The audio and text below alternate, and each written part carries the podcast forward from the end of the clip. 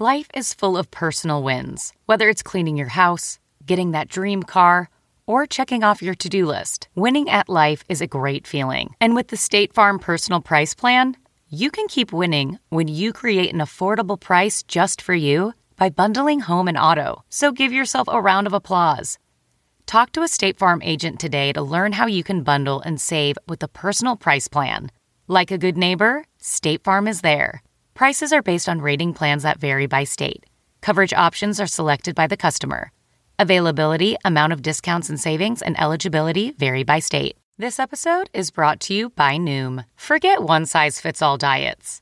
With Noom, you get a personalized weight loss plan that's tailored to your lifestyle. No food is off limits. Enjoy your favorites while discovering healthier habits. Noom's users love the flexible approach, blending psychology and biology to help you lose weight in a way that's sustainable for you. Stay focused on what's important to you with Noom's psychology and biology-based approach.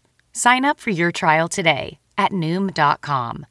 That's Noom.com. And check out Noom's first ever cookbook, The Noom Kitchen, for 100 healthy and delicious recipes to promote better living. Available to buy now wherever books are sold. Welcome to the Nerdist Podcast number 190.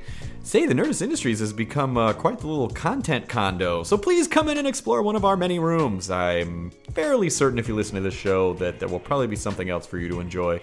You can go to Nerdist.com, which is our website. You can subscribe to the Nerdist Newsletter at NerdistNews.com to get daily nerd news updates in your email inbox. You can also explore our video channel on YouTube, youtube.com/Nerdist. And check out our other podcasts. There's a ton of them. Nerdist.com/podcast and live shows. Nerdist.com/calendar and nerdmeltla.com, which gives you all the happenings for our Nerdist Theater at Meltdown Comics. Jesus Christ, I just tired myself out. We're busy, but it's good. And we hope you enjoy it, because we do it for you. And also this need that I have to never stop making things.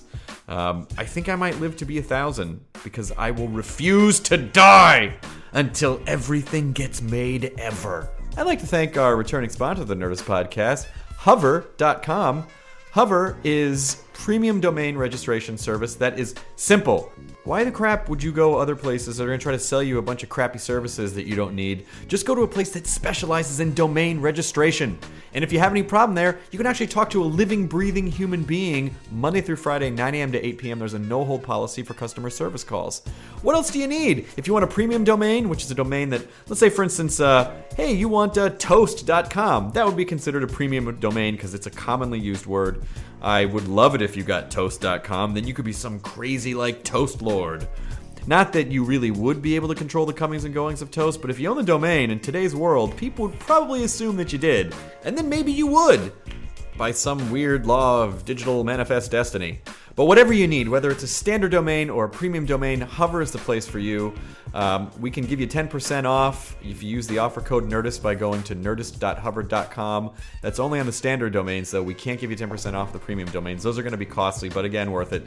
So whatever your domain name needs are, nerdist.com/hover. Use the offer code Nerdist. Thank you so much to Hover again for helping us here on the Nerdist Podcast. And I am ready to tell you about this episode, which is Scott Sigler, who was an early Nerdist Podcast guest. I mean, Scott's a guy who is, you want to talk about someone who has built his entire little media presence from the ground up. He is a guy you need to listen to if you want to create anything. He's a writer. He basically started releasing books on his own. He started podcasting those books. He is genius at marketing and creation. And also, he happens to be a good writer if you love sci-fi. His new book is called Nocturnal. It just came out April 3rd. You can go to scottsigler.com to figure out where you can pick that up, and I recommend that you do. But also, if you're a creator and you just want to know, like, how do I plant my flag in the digital space? He is a guy that you need to be listening to. So here we go, the Nerdist Podcast, episode number 190, with my pal Scott Sigler. Now entering Nerdist.com.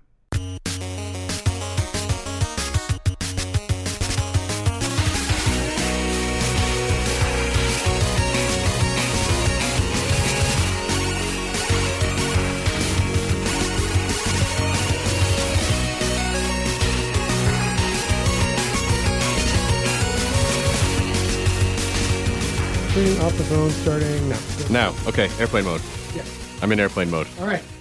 We're synced. Airplane mode means podcast mode. Yes, yes. Hey, Scott Sigler, welcome back to the podcast. Thank you. Remember when you were here a year and a half ago? Something like that. You were in San Francisco. Boy, it was at least that. Yeah. It's episode number 20-something? 26. Wow. Yes. Good recall. 26. Good recall. And watching what has happened since then has been crazy, kind of fun. What's just the show? The show. Right. Yes, it's because I listen every we do more than one a week sometimes, but I listen as much as I can. That's my dog walking show, and listening to Bryan Cranston and William Dafoe and Conan O'Brien, all these people come on. It's been really cool to watch it blow up. Well, now that I know that you listen when you're walking your dog, yes. I'll just be like, "Come on, boy, over here, come on." She doesn't walk that fast anymore. Please She's go, 14. Please go, please. Yes.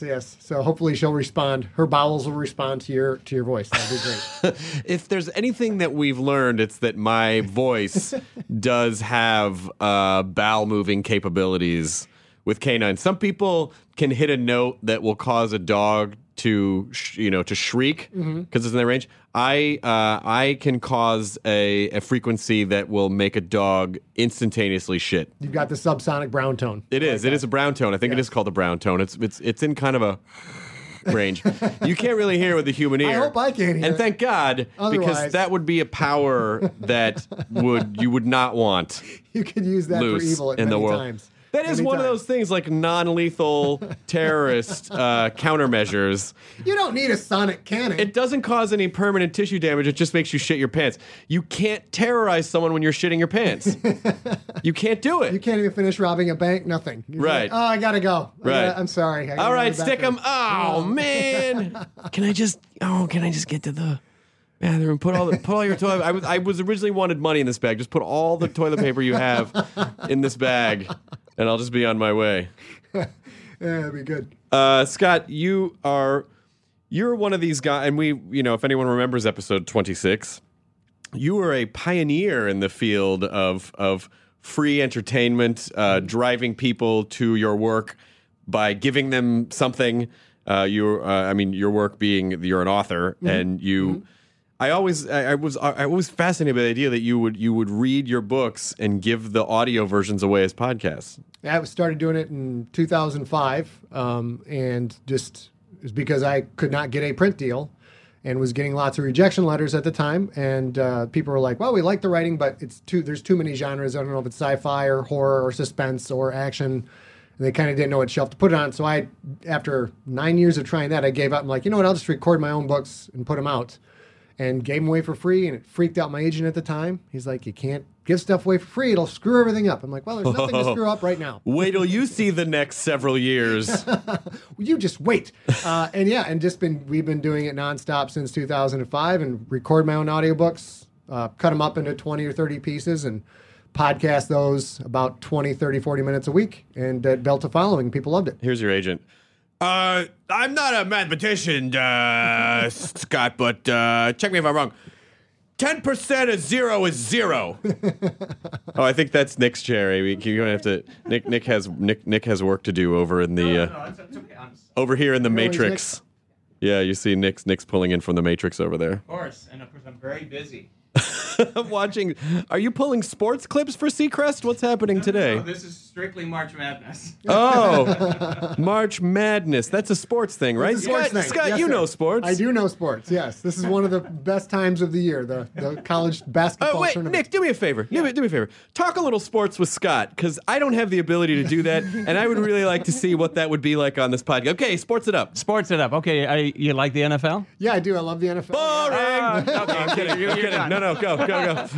Okay, Peyton Manning, where's he going? I think Peyton Manning's probably going to wind up in Tennessee. That's a good call. I still think Dallas could pull a rabbit out. Hold on. You're crazy over there. What are you talking about? Peyton Manning hasn't done jack shit in 12 years. Everybody can see this, Chris. I don't know what you're looking at. Everybody's clear as day. He's going to go to Tennessee because that's where he played. Nick, you're living in a dream world. What color is the sky in your fucking universe? I don't know what this guy's talking about. NFL means not for long if you don't follow me on it. I don't know anything about anything. You're totally made for sports radio, dude. You're ready to go. It's just the going up. It's the going up and insulting and that's being contrary to anything that you say. Exactly. Great. Works great for Tony Kornheiser. Just disagree with everything. and you'll be good. No, Scott, I'm not going to do like Tony Kornheiser. I feel like my voice is a kind of a mashup between a Regis Philbin and something. Regis and... It's Regis in a Knicks jersey, really. That's what we're looking at here. Regis in a set of balls. I think if you cross Regis with a set of balls, it'd be this voice. I think he's got a set of balls. They're just old and wrinkled. They're in there somewhere. He's still a dude. You know, like a tea bag after it's been after it's been soaking for a while, and you can take that tea bag any way you want. Yeah, exactly. Not a tea bag, the one that comes out of a cup, and not enough out of a cup either. So. That's the pea bag for Philbin. Who wants to be a millionaire of balls? Oh, how do we get to that? We were talking about sports. Why? See, that's what I can't maintain a conversation about sports. I still think you got a big cross section of your audience. I agree. Yeah. There are a lot of sports nerds. There are a lot of people that, Nick, you'd probably like. Sigler writes these books of he mashes up aliens and sports. So there's like these alien football leagues. Oh, I like that. See, there you go. That's great. It sells itself. And so it satisfies. I mean, it's a genius piece of crossover. I love it. Genius piece of crossover. Yeah. Yeah. News on that for you too. What's that? That's one of the things that my business partner A. Kovacs is here with me, and we've been giving that away as a free audiobook for 3 years, mm-hmm. 4 years, 3-4 years, and we then put out hardcovers of those. We did them ourselves. We took pre-orders, so we had the fans pay for stuff way in advance. We could hold their money mm-hmm. and use that money to pay for a 3,000 copy hardcover print run. Mm-hmm. Wow. We sold out of that for the rookie at $34.95 pops. We're very impressed with ourselves. Nice. The premium price hardcover, we sold 3,000 copies. That was fun. And then we have the next two books in the series, and the fourth one coming out fall. But we just signed a deal with Diversion Books, mm-hmm. And so Perseus is a distributor, and now our books will be in paperback all over the country. Hey, congratulations! Yeah, this is something we gave away totally for free, and we made some small ad revenue against it on the podcast. But now the popularity of it has grown, and now we are doing the reverse. Instead of starting out with a book deal for these, we started giving it all away for free, and then boom, it rolls itself. I believe that model's called bottom up, yes, as opposed to top down. It's something of that caliber, yeah. Right. I'm pretty excited though. It does sound a little bit naughty. Yeah. Bottom up. Bottom up with Scott Sigler. Well, we do have a bar in San Francisco called the End Up, so it's similar. That's good. Oh, you are. Yes, of course, you're a Bay Area guy. Yep. I love San Francisco. It's pretty fun. Super pricey, but pretty fun. The weather was really nice when I was there. You can't beat a nice San Francisco day. You find out that there are people in the city because you go to the park to walk your dog, and all of a sudden there are 100 people there that never poke their head out of their apartment ever. San Francisco is tricky because it looks sunny outside, so you go, well, I don't need a jacket. And then you walk, and you're like, oh, it's so nice and warm and sunny. And then you catch a building shadow, and then it's awful. Yes. You're eating people on the streets. You're building a campfire to survive. Looking for anything combustible. You need a Sherpa to get across Market Street.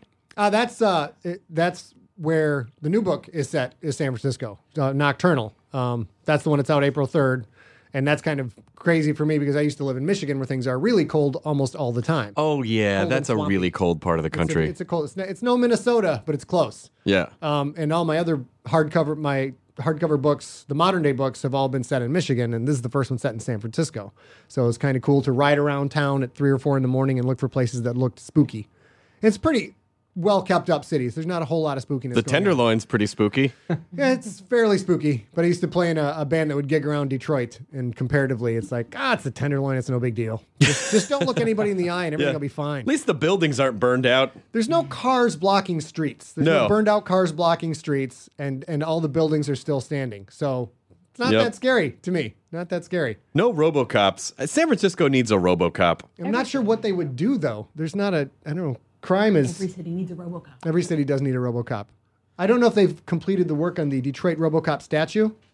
They were taking donations to create a RoboCop statue. I know this. Much like the Rocky one. Yeah. And I hope they pull that off. That'd be great. I don't know how much money they were trying to raise. I think it was really like $40,000. That's it? Yeah. 40 grand for a RoboCop statue is not a big deal. Jesus Christ, I feel like I would just give them $40,000 to make a RoboCop statue. Here, RoboCop statue. Except then it would have to have a pop-up face visor and your face underneath. And instead of Peter Weller. Officer Murphy. It'd have to be Officer Hardwick. Aren't they rebooting that? Oh, God. You could probably just say that about anything and be right. Aren't they rebooting that? I think they are. I am not... there's such a mad scramble in Hollywood to just give people things they recognize. But then they're just ruining everything that was good. Well, I just saw the John Carter movie. Yep. You're the one. Yes. And I enjoyed it. Carter was pretty good. I enjoyed it. But they took the words "from Mars" out. And this is what I heard, because they were afraid women wouldn't go see the movie. Because otherwise, women flock to CGI monster flicks. Of course, they do. Otherwise, they're... Well, really good move there.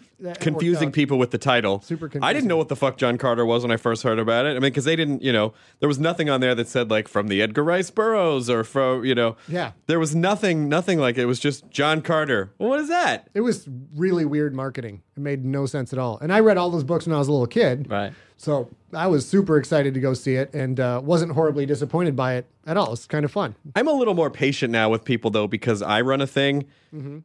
You don't always make the best decisions, but sometimes I have this, like with the John Carter thing, of course, the nerd inside of me is like, I hope someone got fired over that, just because you want to know that someone paid for that. Yes. But no, according to Disney, no. But then I feel bad because...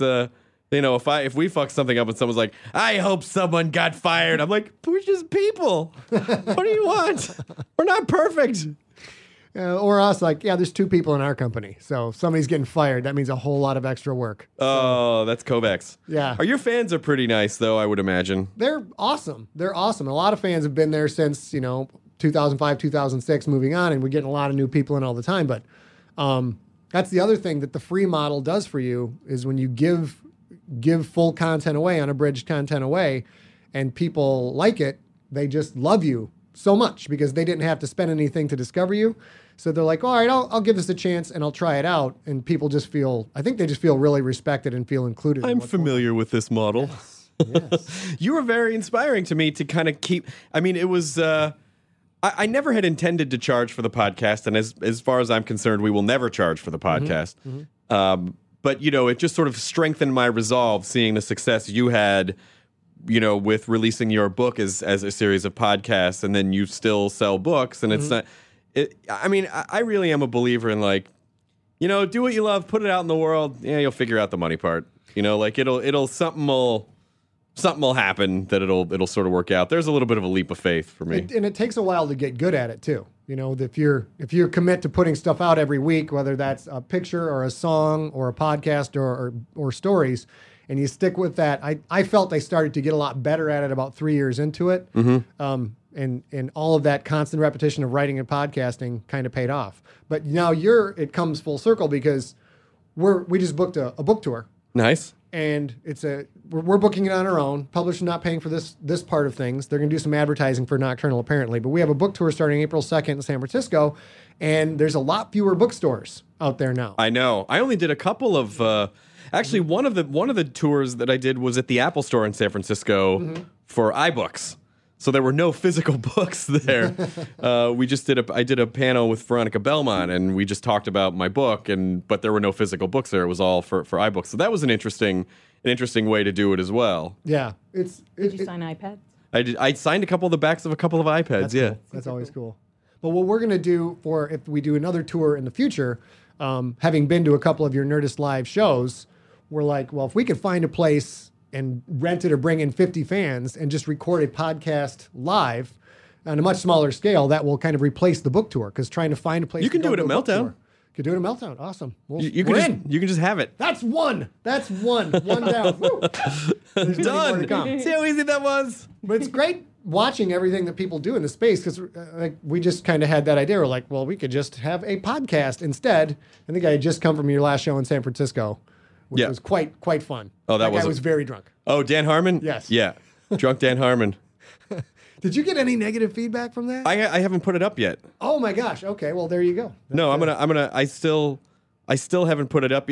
Sometimes those longer shows are kind of a pain because just from a podcasting standpoint, because there's stand up at the beginning, so that all has to get cut out, and then the show has to be I want to keep the show to a certain length, and. Mm.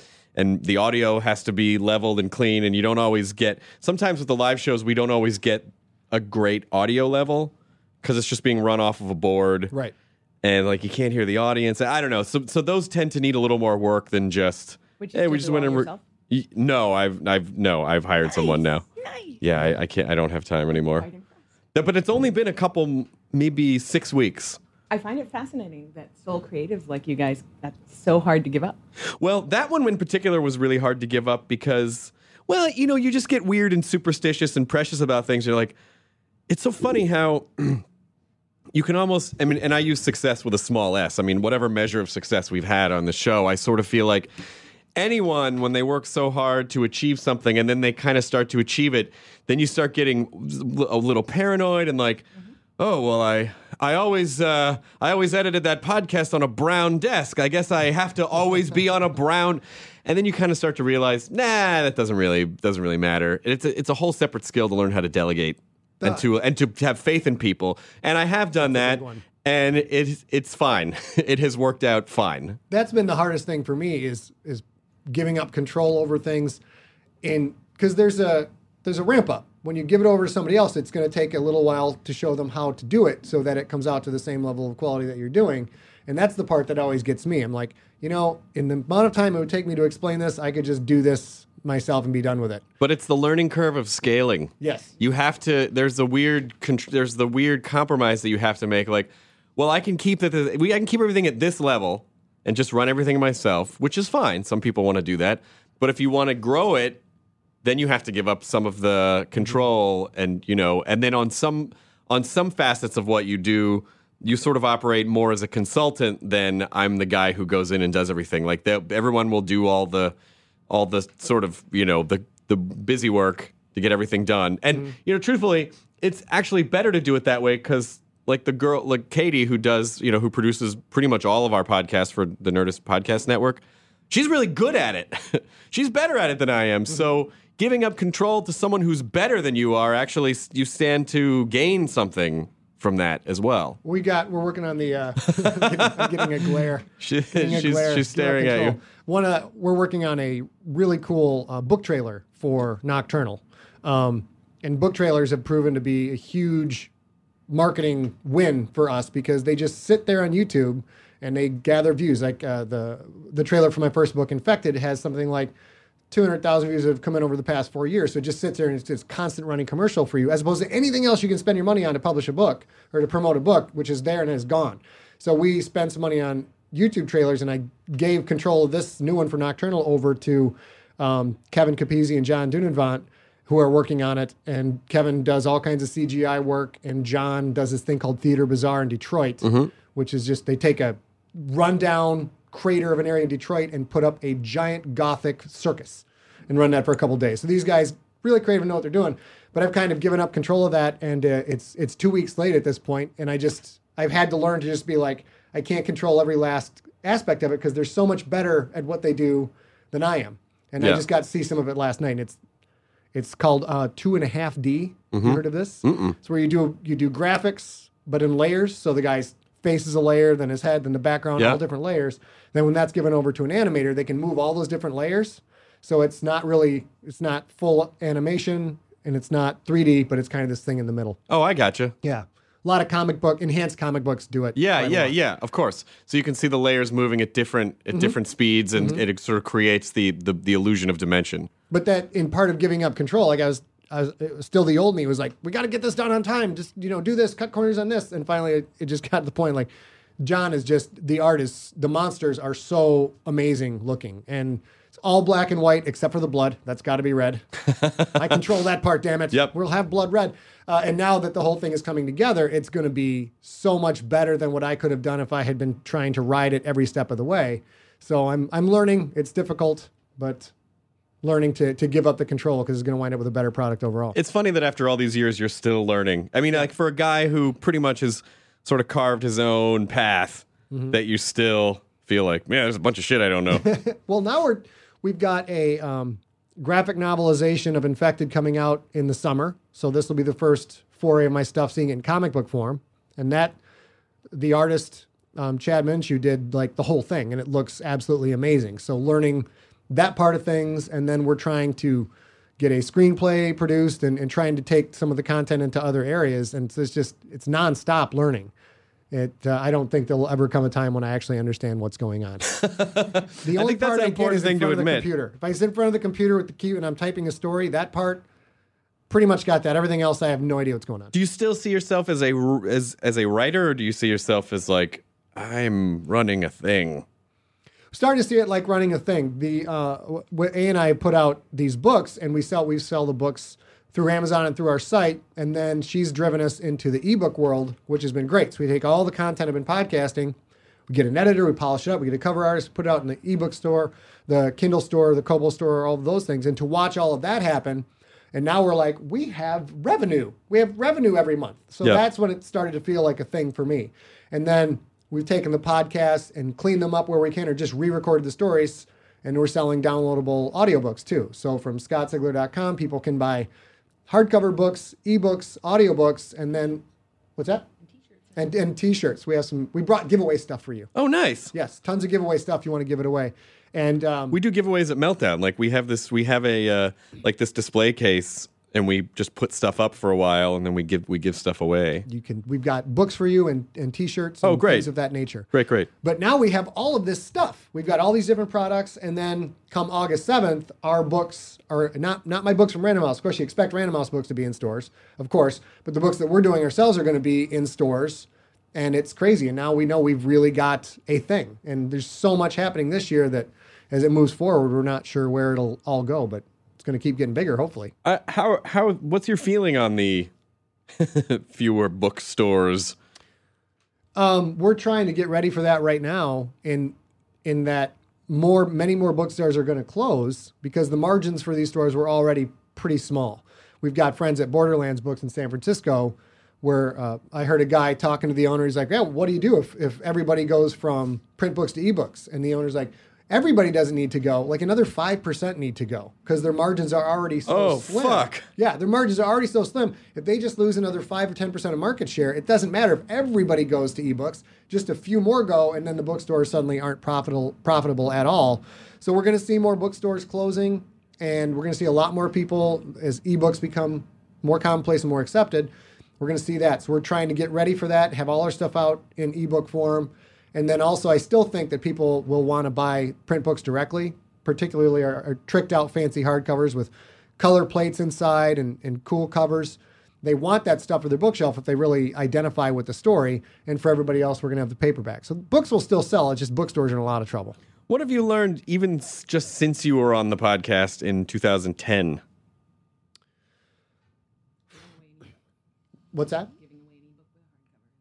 Yeah, we largely just watch people bitch on Twitter, and that's how we formulate our marketing plans. God damn it, I can't believe this fucking ebook costs $10 and the hardcover costs $15 and I bought this, why can't I just have this? We're like, we can do that. So if somebody buys one of our hardcovers, we just give away the ebook for free in any format forever. So if they change formats later, and we've learned how to try and pay attention to all the mistakes that the bigger publishing houses are making, right? And not make those or do the opposite of those. Well, the larger companies, the larger corporate structures aren't designed to...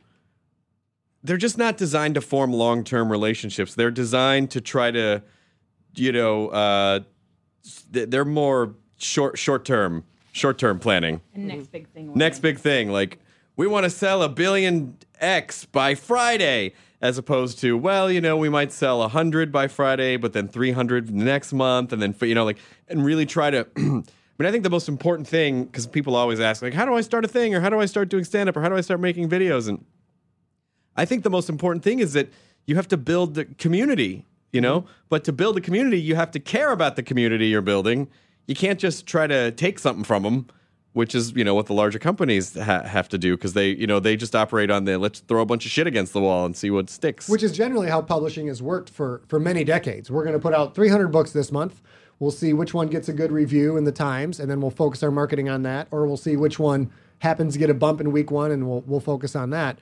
And it's largely, it's not like they make bad stuff. They're trying as hard as they can to make good products, but you've got one editor handling 5 or 6 or 7 books, and quality's going to drop at some point. But largely, it's just They don't know what's going to hit, so they make as much as they can, throw it against the wall, just like the music industry used to be.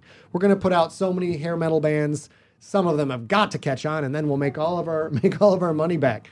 And we can't do that. We can't. We're kind of in a zero-fail environment. We cannot have a single bad product as far as we're concerned. Because if somebody's read 3 books in a series and then I totally phone it in on the 4th book, and they go away, they're not going to come back for books, 6 and 7. We're yeah, that is the interesting. That's the interesting part is that, you can understand all of the marketing stuff in the world, mm-hmm. but ultimately, if the content's bad, it doesn't really matter what tricks you're pulling. You can go ahead. You're on that microphone will work. Yeah. Is it? Yeah. Okay. So I think also one of the things. Hey, Kovacs. Sorry. The things that's consistent for you guys is you are consistent yourself. Your act changes, your stories change, but your work ethic and your quality stays the same. I saw you in Irvine in 2007. You came out wearing a "Hawking is my homeboy" T-shirt. Oh, It was you and Joel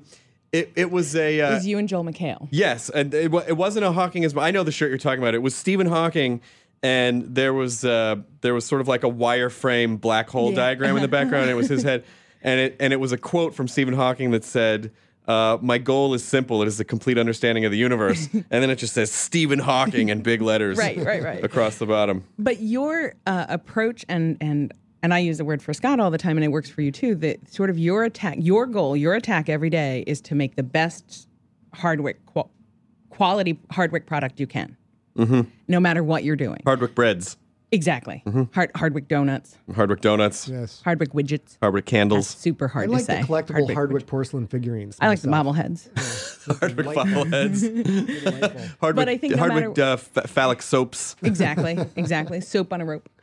It's a good product because it washes away. They got to get another one. It just says like right across the package, Hardwick Dick, wash your dick. That's the catchphrase. Get it hard with wash. Don't make that with oatmeal though. Don't make that with oatmeal. No, that would be. I don't know. I don't have those parts. Scratchy oatmeal sold for your private part. Why didn't you tell me before I added 20,000 units from Quaker?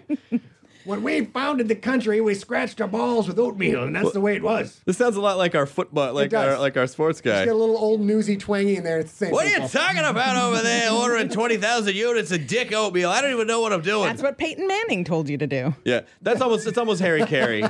Now I'm drifting. I'm not drifting into Harry Carey. I'm drifting into Will Ferrell's Harry Carey. Yeah, with a little bit of Sammy Davis. With a little bit in there. So it's. But I actually think that. Every time that the big corporations are designed to pull out and do whatever sticks and let's do a whole bunch of those and let's find the next Bieber in the next 20 minutes while we still have the time, people who are consistently trying to up-level and definitely branching out but still consistently having their own quality product that they're satisfied with, those are the people who last. Those are the people who have quote-unquote overnight success. Such dangerous words, the next ... Like, no. You need to find the new something.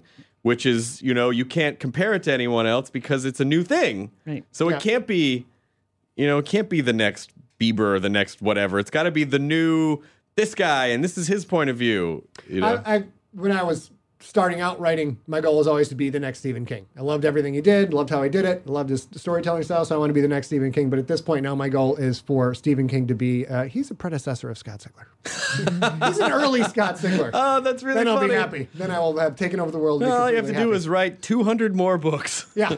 Well, going back to what we've learned is just the more about the economies of scale in the digital world. And that long tail concept, the more stuff we put in the stores, this ebook thing is blowing up and more people are getting devices and starting to read. That's really what we've learned is the more quality things we can put there, eventually that's going to start adding up revenue-wise. And people are going to be buying more books for less, so they're happy. And we're happy, and maybe in a year or so, this is our full-time gig. Most Americans don't read. I forgot to tell you that. That's okay, because they can wear our T-shirts. They can listen to the audiobooks. Download the audiobook. We don't care if you're illiterate. We'll entertain you anyways.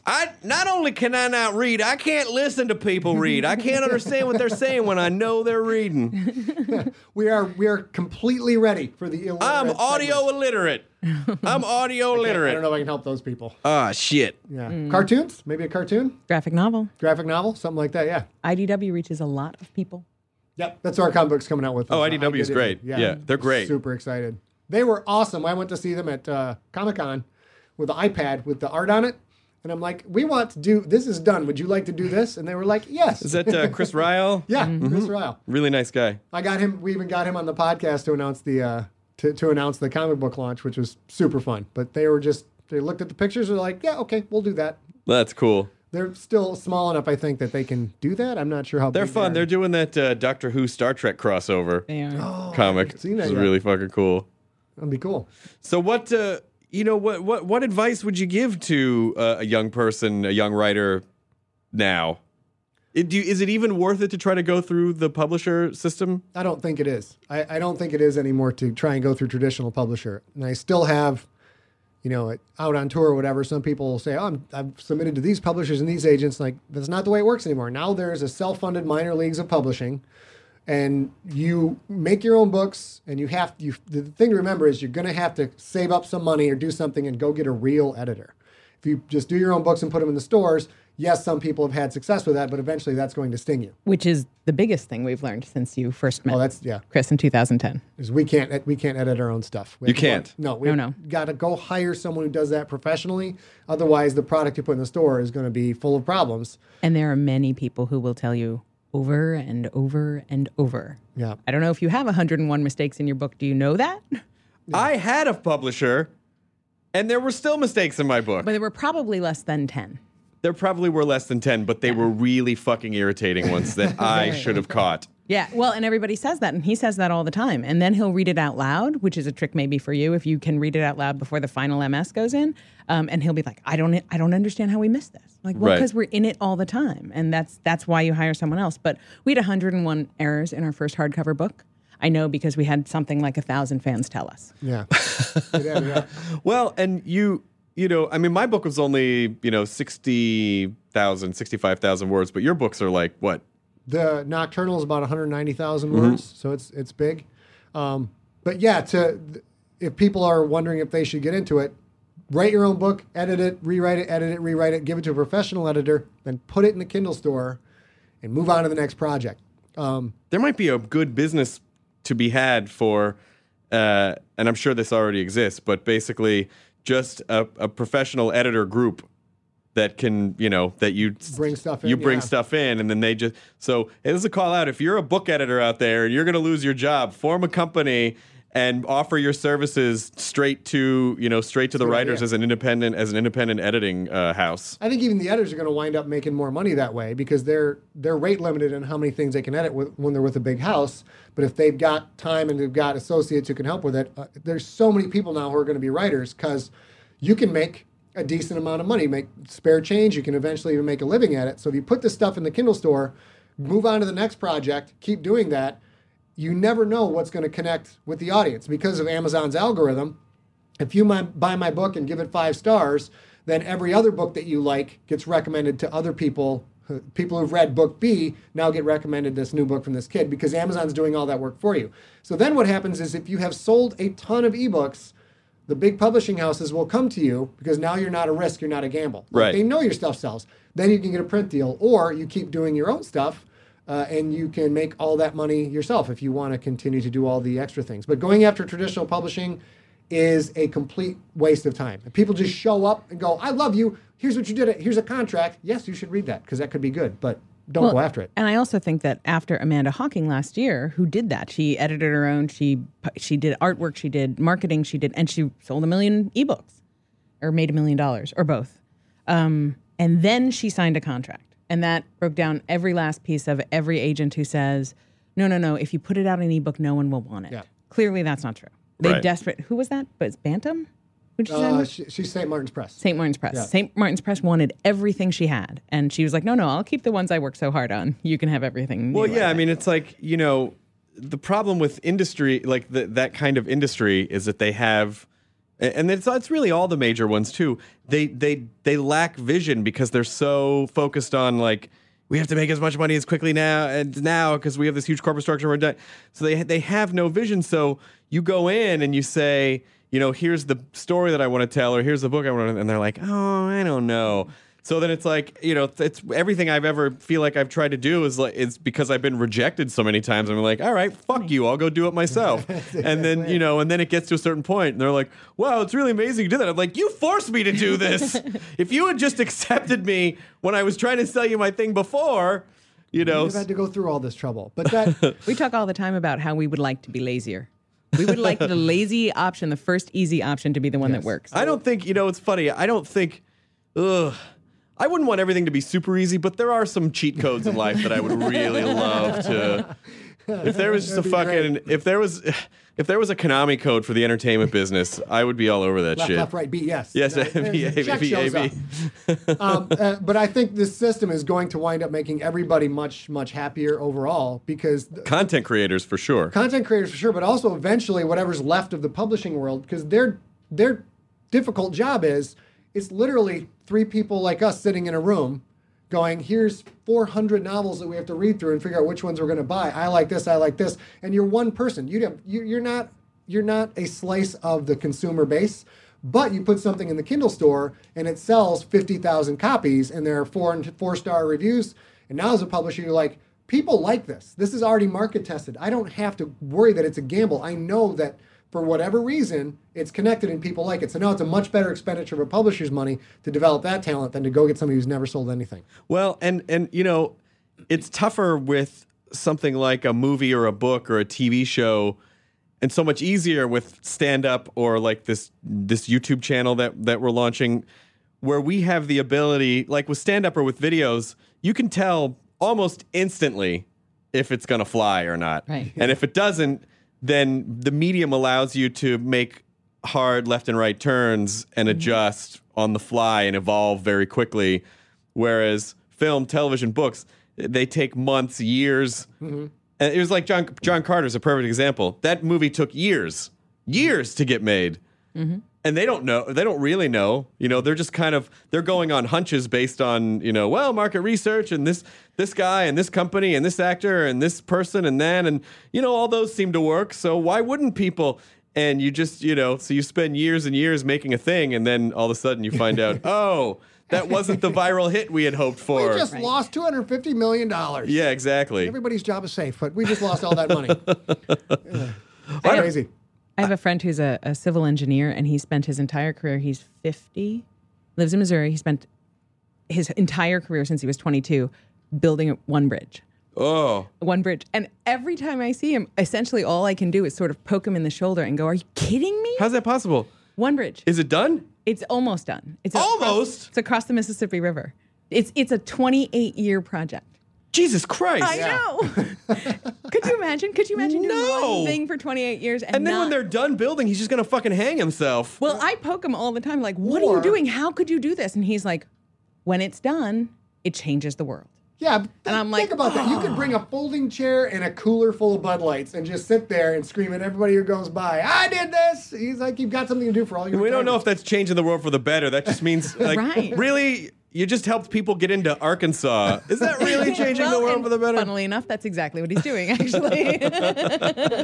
I tease room for some biblical billboards and everything. There are actually some I'm from Memphis, so I tease the Arkansas. But there are actually some very nice parts of Arkansas. I enjoy Little Rock. I enjoy Fayetteville. Mm-hmm. Those are very nice. Pettigene Mountain. Very nice. I haven't been there. It's very tall. Okay. One bridge, 28 years. I can't even imagine. Well, that's every bridge, apparently. It's every major causeway like that. Like to get to Mud Island, for example. Mud Island, yeah. Ages and ages to build Mud Island. But let's talk about, Mud Island, so funny. In Memphis, Mud Island was literally a silt deposit.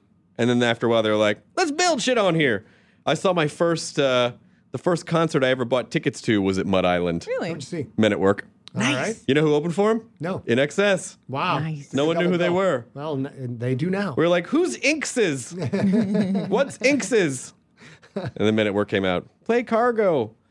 I still, 28 years from one bridge, like looking at the Bay Bridge, I get butterflies in my stomach every time I'm driving across the Bay Bridge and I see those super tall cranes where they're just hovering like hundreds and hundreds of feet over death. Mm-hmm.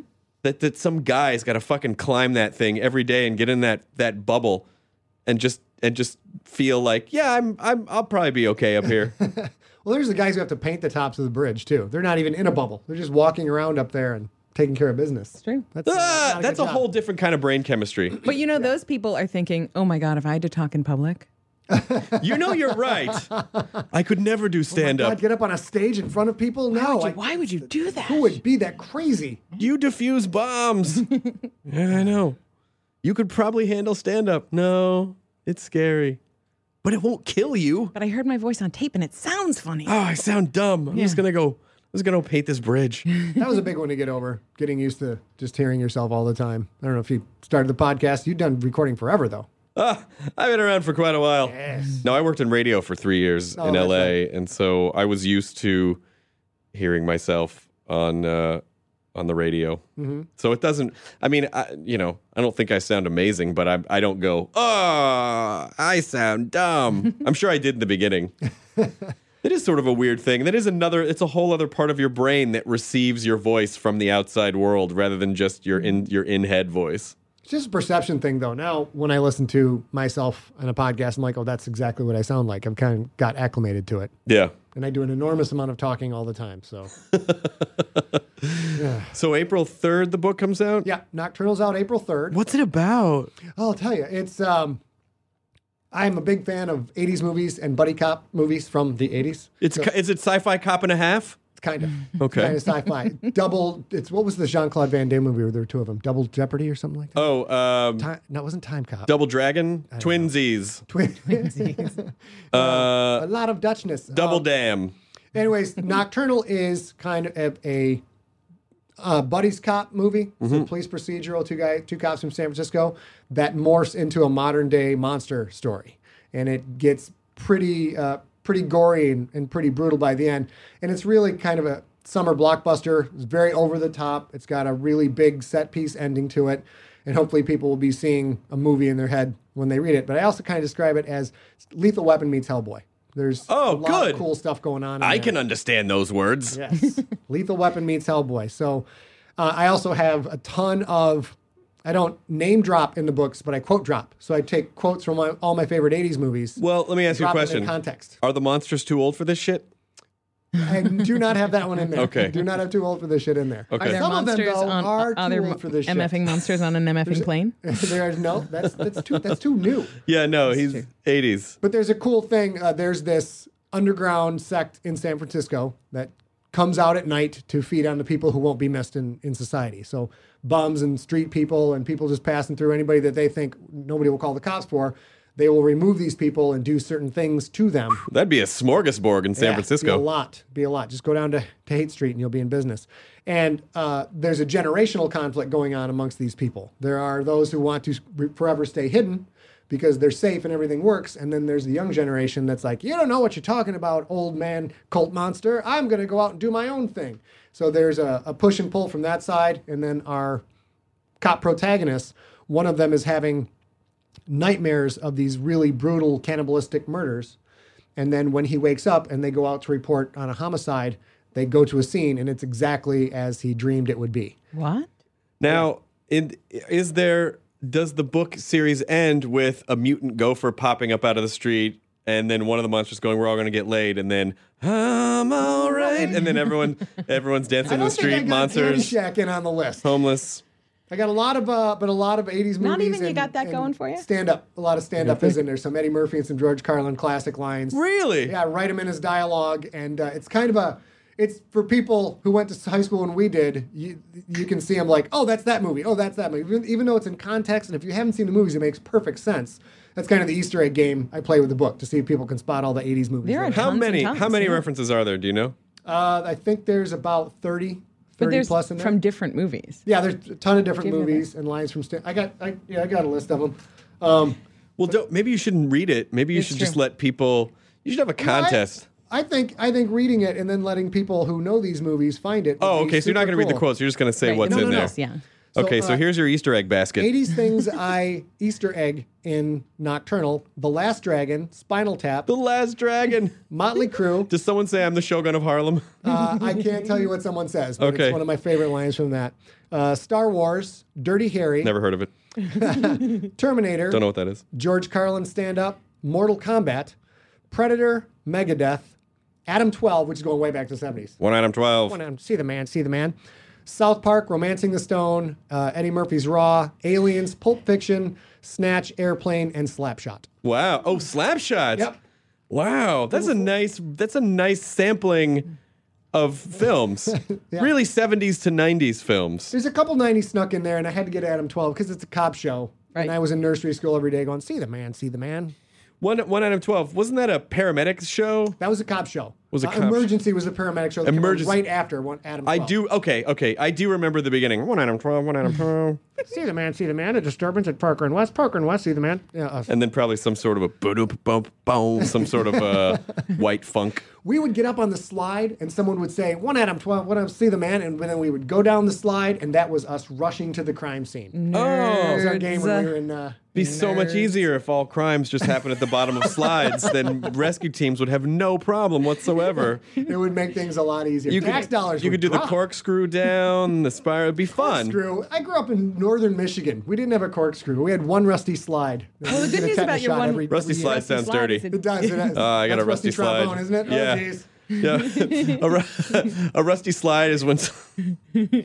A rusty slide is when someone I can't say it. It's too gross. On a side note, they actually my editor drew. We collaborate a lot on these books, and he's like, you can't put that in there. I'm like, I got to put it in there. He made me pull out references to the Dirty Sanchez. He made me pull that out of the book. Mm. He's like, this is a Random House book. I don't know if we can have that in. I'm like, of course you can have the Dirty Sanchez. He wouldn't, so I caved. You could say it puts the random in Random House.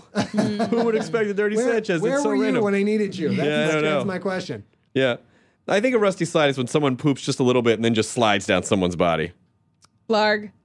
Right? Blarg. You think so? I don't think that sounds very fun. Well, I didn't say it was fun. I'm just saying it's a thing. And, no, but it does defeat boredom. Rule 34. That's true. That's where things like the hot Carl come from is the defeat of boredom. Rule 34. You know what happened? At least one person in our podcasting audience went, "Oh, that's what that's called." At least one person. That's what happened. Oh, I'm glad I have a name for that. I feel so much better now. I thought that was deviant. Now I know it has a thing. No, they actually got a magazine. There's a magazine for that somewhere. There used to be. Now there's a website. The rusty slide whistle would be great. Like it makes that sound as you're doing. I won't be sending this one to my mom. What? Okay. Of course you will. She'll love it. Honey, it's fine. We all did those things in the old days. No one talked about it. We were children in the 60s. We knew what was going on. We did drugs with Timothy Leary and all rusty slid on each other. I like that it has a tense. Rusty slid. That's because it's not around anymore. It's not around anymore. Yeah. Slide is slid. It's all gone. So where can people, if they go to scottsigler.com, they can get the book? ScottSigler.com/store. People can get all the GFL books, which are kind of their young adult series. As you said earlier, it's an American Football League 700 years in the future with aliens playing different positions. So very nerdy, totally geeky. And if you like sports at all, you'll get a kick out of it. That's all that. Our stuff is all there. And then as far as the Random House books, which are Infected, Contagious, Ancestor, and then Nocturnal, those are in bookstores and those are on Amazon.com and all those other places. And there's a link on the site to pre-order. There's a link to pre-order, yeah. How many words do you write a day? Well, the goal this year was... and why do you have this goal this year? Why do I have the... I think you have your crazy spreadsheet. Oh, yeah. I forgot to tell you. Was I not supposed to mention that? No, that's all right. Okay. I started... I read your book. I read The Nerdist Way. And I could, it's fun because I could see like there's some, I've seen him say that line before and it's funny in this context too and it's all this new stuff. And then I got to the part about... being scientific with your own life. Because a lot of the book is about, finding your muse and what you want to pursue and how to go about that. Sure. And I'm like, I got all that covered. And then I get to the part where just kind of measuring what you do. So I created a spreadsheet to try and track how many push-ups and sit-ups am I doing a day, how many calories a day, what's my weight, and monitor that. But also, what am I writing between the hours of 8, 9, 9, and 10, 10, 11, and add up the word count per day. And then I had a column called... Unproductive time. Mm-hmm. And I was pretty good about, I was just on Facebook for 45 minutes, so I'll put 45 minutes in unproductive time. Yeah. And two things happened like immediately. Number one was I realized, because I wasn't writing down when I started writing, I was writing at 9:30, 10 o'clock, and I'm like, I'm supposed to be writing at 8 o'clock sharp. That's how the model we've built works. I wasn't doing that, and I could see it. and it changed everything. But then also, you know, like 2 hours, 2.5 hours of non-productive time. And I'm like, I can write, even if I'm writing 1,000 words an hour, that's a ton of stuff that I didn't get done because of that. So that spreadsheet kind of helped me stop wasting time on the internet, which I've stopped completely, but now it's down much lower. And then I'm looking and I'm like, shit, I can write 1,000,000 new words in a year. That's like nothing. Oh my God. So new words, he said too. New words. So when I'm editing a book, that doesn't count. So I set a goal this year to write 1,000,000 new words of fiction. It's Chris Hardwick's fault. Now they have to, do these words all have to connect in one story or just like short stories? Any story. It can be a series of short stories. But it has to be fiction. If it's fiction, if I'm writing a novel, like I could write a novel 1 month and the next month I write 10 short stories. As long as it's some kind of new content for my listeners, for my fans, then it counts. And we're going to. But it's not blog posts. Not blog posts. Right. Although I'm negotiating to bring those in later. It's a plan to be named later in case I can't make it. That would have helped the Eddie Murphy movie if it had been called 1,000,000 words instead of 1,000 words. I did not see that. Oh, I saw Raw. Yeah. And Delirious. I saw Delirious and Raw. Yeah, that's interesting. That that thrills me that you took that approach. Yeah, because the whole idea in the book for me was like you can't... People don't even know what they do with their time. Like anything, you know? Like you... You can't manipulate data until you know what the data is. But then once you can see it all laid out, you go, oh, I can just shave off 10 minutes here or an hour there and move this to here and move that around. And then all of a sudden, everything becomes really modular. But I'm impressed. You've gone way above and beyond. Well, and what that actually helped was you're talking about the being able to see the data so that you can use the data. He said, well, I'm wasting 2.5 hours a day and whatever. And I was like, okay, you definitely need a break. You can't just flip that all over into writing time. But all the little pieces of, he did such a granular breakdown that I was able to say like, well, you put your mind to it, you could write 3,000 words a day. Yeah. And if you do that, I can give you all these things by the end of the year. I can get this in the store, I can do that, we can do that, we can do that, we can do that. And then there was a goal. It sort of created a goal. So just so people know, you're business partners. Yep. Yeah. And how does your relationship work? Are you the planner and you're the writer? Or are you the... That's exactly. Pretty much... So I am the creative adjacent is what I like to call myself. No, he's the talent. I'm the creative adjacent. I love that idea of, you know, and that's another example of something people can do is partner up with someone who has a skill set that they maybe don't have. What's my skill set? Everything except the writing, I think. Tetris-foo. That's what we decided it was called. Well, it's just that you don't have the perspective on yourself that someone else might have.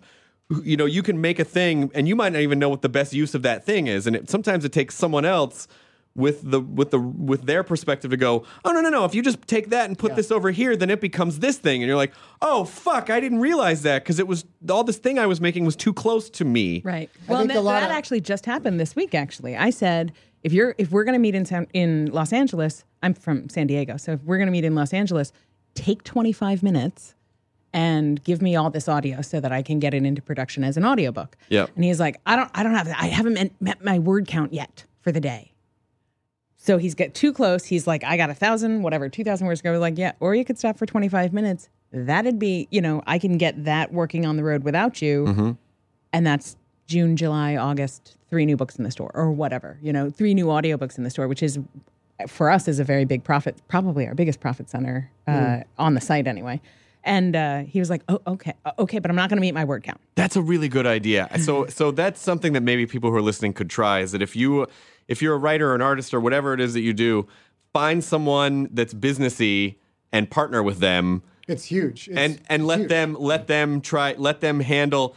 I mean, listen, you know, some people might go, but then I'm giving away half my thing. Like, yeah, but wouldn't you rather have half of, you know, a ton of something rather than all of nothing?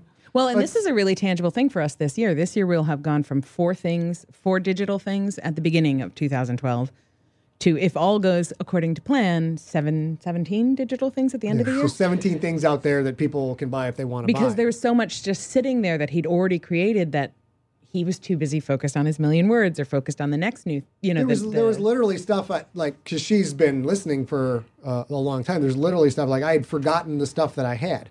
And she's able to get that and go, that was good. We can put that out there and see if people want it. But on your concept of creative people partnering up, I think what creative people don't get is that there are a lot of people out there who don't want to be in front of the mic, so to speak. They would love to be part of something like this and be doing it. They'd love to build something and make things, but they're just, that's not their personality. That's my business partner, Peter, is that he's like, I don't want to be in front of the camera at all. And of course, my narcissistic brain, I'm like, what do you mean?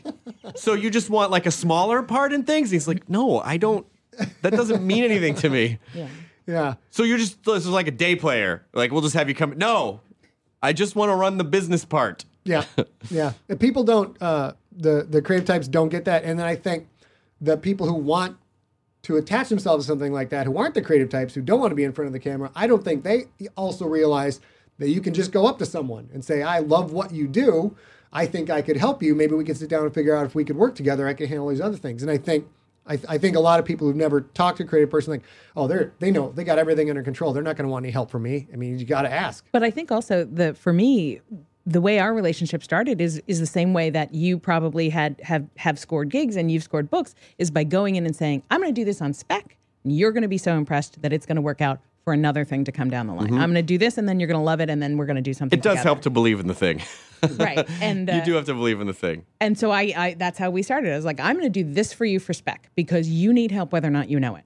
Not only that, but getting someone to take over the part of the business that you might not necessarily be strong at takes it off your plate so that you can focus on the quality of the content you're creating, which is invaluable. Because you can't be worried about, oh, is this going to go up on this side? And who's this deal going with over there? And what's the social media aspect? The blah, blah, blah. Yeah. Like, just all that shit. Well, if you're going to move up a little bit as far as the quality of what you put on, at some point that has to happen. Because I'm getting better at what I do now, because now when I sit in front of that keyboard, I don't have all these 17 things around my subconscious going, you got to take care of this. You got to fix the MySpace page. You got to fix the Facebook page, whatever. That's your first problem. MySpace, yes. I'm still on the MySpace. All of these things that are pulling at you and taking your focus away from the thing you're really supposed to be making cuts into the quality of everything that you do. So having anyone who can kind of take care of some of those things just makes you better at the basic craft, as well as giving you more time for it. But I would expect that the both of you are the same. And I might be wrong, but you are the only one who tweets on your Twitter. Oh, yeah, right? No one has access to that but me. Exactly. And he's the same way. And we've met a whole bunch of people at conventions and stuff who are like, well, maybe if you share that, there could be more content. And that's successful for like the Kardashians or whoever. We're like, really? Right, exactly. It's like, really, is that successful? Because I don't think that that's the same thing. I think it needs, whether or not, it doesn't really matter in that case what I think. They are empty content for an empty demographic. Exactly. So, and that's their demographic expects their tweets to be vapid. Right. And because they are vapid. Exactly. But there are tweet streams that are successfully shared, but it's the ones that are shared in a very public way. Like, I'm out, whatever. Scott's flying to Mars and he's going to be offline for 6 years. Mm-hmm. I might post updates in his Twitter stream because it's connected, but you would know that. So when you go to Mars... More importantly, when are you going to Mars? Yeah. Pretty soon. Real soon. But Disney's going to make it just be Scott Sigler. Scott Sigler. Not Scott Sigler goes to Mars. You're taking a trip to, and then it's just blank. I'm like, where am I going? We can't tell. We have a great idea. We're going to take this fantastic concept and cut that out. What? What are you talking about? You see, women won't actually like the trip if they know where they're going. Because women don't really know about Mars. I have this idea. It's called Scott Sigler Gets Blowjobs on the Ocean Floor. We're just going to call it Scott Sigler. What? Why would you cut out all that other fantastic stuff? I didn't sign up for it because it said Scott Sigler on the Ocean Floor. I don't want to drown. You told me there'd be blowjobs. Scott Sigler Gets Mermaid Blowjobs on the Ocean Floor. God, we're going to call it Scott. Summer 2013. Can you call some of your people and help us make that movie? Because that'd be great. I'm down for that movie. Like, we talking Daryl Hannah mermaids, that kind of thing? Or Splash mermaids? Splash mermaids. Okay. But the sad part for you is they will probably cast someone else as Scott Sigler. They might. Tom Hanks. They could. Yeah. Well, which would be still I'm down great. For that, but except still. For the part I just want to be the stunt double. Is that so much exactly right. Just for the blowjob parts. Yeah. Those mermaids are great because they still, like, they walk on land, and when their fins dry, they still get mammal vaginas. Yes. So that's fascinating. Yeah. Well, did they ever seal the deal in Splash? They actually hook it up? I don't think they did. It's possible there could have been a... Splash was way less disturbing than Big. I don't remember Splash all that well. I just remember Splash in Big. Sweet. I'm pretty sure that is illegal. Well, the sleepover was technically illegal. It's the double standard. Listen, it's a guy. It doesn't matter. Penny Marshall made it adorable. That's true. For Elizabeth Perkins to fuck a 12-year-old. Exactly right. Yes. It probably wouldn't say that on the box. No. That was another movie. Elizabeth Perkins fucks a 12-year-old. Like that should have been the name of that movie, but they were like, "Well, we have to call it Big." The Disney exec who was behind that said, "Look, it worked with Big. Yeah. I didn't put Elizabeth Perkins fucks a 12-year-old in the box, and we sold a lot of copies. We sold a lot of VHSs. I figure the reason she fucked a 12-year-old is because it was big. Yes. It bigger. Because he made a wish on his Oltar machine. In that movie's defense, that has got to be the only Hollywood movie that the porn industry can't do a parody version name of. No, they can't. There's nothing you can do. It's big. You can't do anything twisty. And I will tell you that I grew up not too far from, I grew up in New York, and that was filmed at Playland at Rye, New York, and there was really a Zoltar machine there. I just saw a Zoltar machine at the Santa Monica Pier that I took a picture of. Mm-hmm. Did you get a fortune? Yeah. No. Not taking that chance, right? No. Did I mention the part where it got bigger? Oh. He should have just localized it. It's true. I wish I were big, dicked. But now, if a grown man does it, does he not like all of a sudden have green skin and run around? No, then he's like 80. I don't want to rob myself. Ooh, that's not the funnest thing in the world. It's all right to jump from 12 to 30, but not, you don't want to jump from 30 to 80. I just like Splash because John Candy was in it. Oh, he was the best. He was so good in it. They knew how to speak Swedish to the guards because of all the porns. Yeah, a lot of your fighters Swedish nudie porns. Yeah, that's great. I fucking love that movie. Hey, Rory. Then Eugene Levy. We're just moving our equipment over. Eugene Levy. Circus Lupus, the Circus of Wolves. He's good. Well, thank you very much for coming on, Scott. Thanks. It's good to see you. ScottSigler.com. Check out the new book. April 3rd, it's coming out. Nocturnal. And you'll be here in L.A. on the 6th. Be here in L.A. on the 6th, apparently. But Scott, if anyone wants to come see me, we're doing the Tupac tour first this month. That's Tupac West Shakur? Coast. Yeah. Mm. And then we're going to do Tupac. We're doing West Side, East Side. Tupac Biggie tour. Okay. So this month in April, I've got some bad news for you. Sorry, no one told you. East Side, yes. Well, they didn't get along very well. We don't think we're trying to get some animosity going between our East Coast and West Coast. Sure. But scottsigler.com/tour. Mm-hmm. There's the tour, scottsigler.com. I'm on the Twitter, East Scott Side. Sigler. And that's about it. All right. Super happy to be on the show again. It's awesome. Good to see you back. Thanks for coming back, Scott Sigler. Hey, Nick, see you later. Hey, guys. Enjoy your burrito. Enjoy. Now leaving Nerdist.com. Enjoy your burrito. This episode of the Nerdist Podcast is brought to you by Hover.com. Hover is domain name registration and management that is simple. Upgrade to a premium domain and trade in your old clunkers. Visit nerdist.hover.com. I feel like I was blindsided because it's a competition show. From the producers of Jury Duty and The Bachelor. We have scoured the earth for the 14 greatest reality contestants that were available during our production window. Comes a reality competition show about reality competition shows. Nobody has dared to find out who is the actual best at just being on a reality show. I'm your host, comedian Daniel Tosh. It's win or go home. Each episode, our contestants will face new challenges that will test their strength and lack of life skills for a chance to win $200 million. Thousands, not millions. $200,000. Prepare, because it's about to be ugly, crying, lots of fighting. Tasha, I have to defend myself. Celebrating 25 years of reality TV with your favorites. I have diarrhea. You cannot do this to me. What in gay hell have I got myself into? The GOAT, premiering on Freevee and Prime Video on May 9th.